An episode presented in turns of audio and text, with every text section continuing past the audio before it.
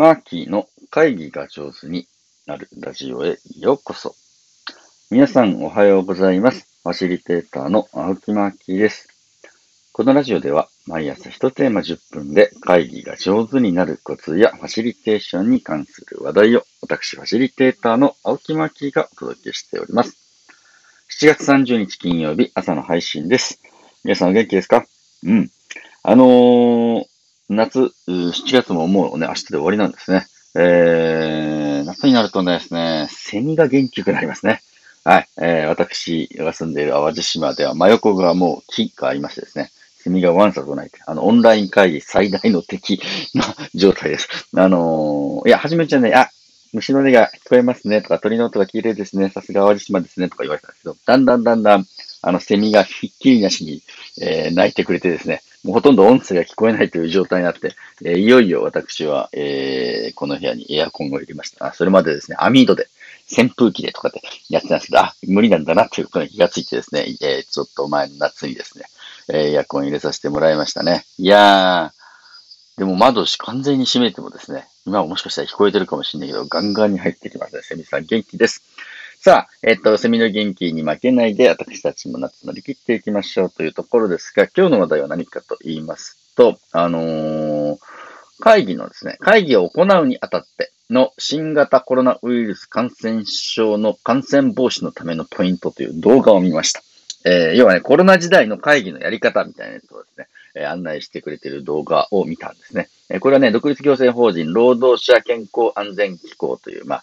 あ厚生労働省系のですね、えー、団体ですね、えー、が作っている動画です。あの、役所が作っている動画ってはっきり言っていまいちなものが多くてですね、なんていうの、なんでこの作りにするのかなって、むっちゃ面白くないみたいな、伝える気あるんかいみたいな動画が多い中ですね。まあ、比較的これは、あの、コンパクトに、かつですね、えー、まあ、ポイントをついていて、あの、5分、5分ほどの動画なんですけど、あ見る価値十分あるかなと。いう風な動画だったので、皆様にもご紹介したいなと思います。YouTube のリンクとかもね、上げておきますので、チェックしてください。えー、動画見る間がないよという方のために、簡単にポイントだけ、ここでね、お伝えいたします。この動画見るとですね、あ一番初めに、会議風景のね、絵を見せられるわけ。で、この会議風景でちょっとコロナ対策としていまいちなところを探しましょう。4つありますとか言われてですね、えーとかってバーっと見てるわけ。するとですね、ああ、これかな、ああそこちょっといまいちじゃないかな、窓を開けろってことかなと思いながらですね、えー、やってピッピッピッピーン、はい、時間です、みたいな感じでね、えー、ポイント4つ、答え合わせをします、みたいな感じで、えー、紹介があります。えー、1つ目のポイントは、マスクを正しく装着しましょう。で、その、あの、絵を見るとですね、あの、マスクずらしてたり微妙に鼻出しで、鼻が出てるバスクだったりすると、こういう風な感じの、もしくはしてないやつがいるとかね、え、マスクしないとダメよ、みたいな感じの全員マスクしましょうと、正しく装着しましょうというポイントが解説されます。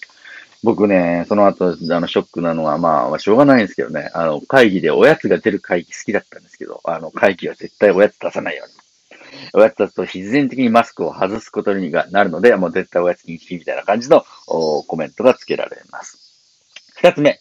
えー、はあ、参加人数を減らしましょうというふうに、ね、ポイントを言われています。ね、これは、あのー、まあ、あ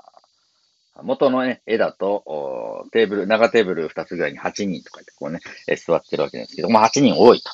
半分以下に減らせ、みたいな感じの、うん、ところですね。ウェブ会議、オンライン会議をうまいこと使って、えー、参加人数を減らしましょうとか、そもそも議題を整理してね、事前に皆様にお送りしていくことで、会議時間を短くしましょう。人数を少なく時間を短くしよう。というふうな、これはね、非常に良いことだなというふうにして思っていて、会議の参加人数が多くて、やたら長い会議にろくなものはありません。えなので参加人数を減らして、コンパクトな会議にしましょう。というふうにして、え話が出てました。三つ目、えー、座るときの距離を取りましょうということですね。やっぱりね、あのこの感染症は距離近いと感染しやすいという、まあ、傾向にあるので、最低でも1メートル、できれば2メートル取りましょうとね、少し広めの会議室に、ちょっと少人数がいると。なるべく真正面に人を、あの、座らないようにして、真正面少しずらした形で、えー、まあ、対面だとしてますね。座るように心がけましょうというふうなポイントです。で、四つ目のポイントは、あの、窓を開けましょうと。まあ、換気ですね。えー、をしましょうというふうなところでありました。まあまあ、ビルの構造上どうしても換気できないとかね、いろんな事情があると思います。やっぱり風通しを良くする、空気の巡りを良くするというふうなやはりポイントかなえいう風にして密閉を回避しましょうという風なところで、えありました。まあ、ここでこう、冒頭のセミ問題が来ますね。あの、都会はどうかわかりませんけど、僕の、僕のところで窓開けたらもう地獄だと思いますね。結構ないい音が入ってくると。オンラインの向こうの人にもセミの音がバンバン届くというパターンですね。え誰かいいマイク環境とか知ってる人いたら教えてください。えー、この4つのポイントがその動画の中で指摘できると。まあ、あとね、テレビの消毒。必ずあの机とか、あのプロッキーとかマージックとかですね、えみんなが共有して使うものは、あの、消毒をその度しましょうね、みたいな話が出てくるというふうな感じです。やっぱ動画ってね、大事だね。あの、上手に動画作っていくと、こうやってコロナ対策も正しくお伝えできるのかな、なんて思います。短くて質の高い動画をね、こうやって作れる時代になってきたので、えー、その辺またいい動画ありましたら皆さん教えていただきたいなと思います。まあ、会議を行うにあたっての新型コロナウイルス感染症防止のためのポイントという動画を見ましたよと。意外と良かったぞということで、今日は口頭でもご紹介させていただきました。えー、このラジオでは、えー、皆さんのコメントとかですね、えー、リクエストですね。こんな話してほしいな、みたいな感じのことをですね。えいつでも歓迎しておりますので、えもし投稿を見て、あ、こんなこと思いついたよとか、こんな情報持ってるよとかですね、えこんなこと知りたいな、みたいなことがありましたら、お気軽にコメントいただければと思います。それでは皆様良い一日をお過ごしください。ファシリテーターのマッキーでした。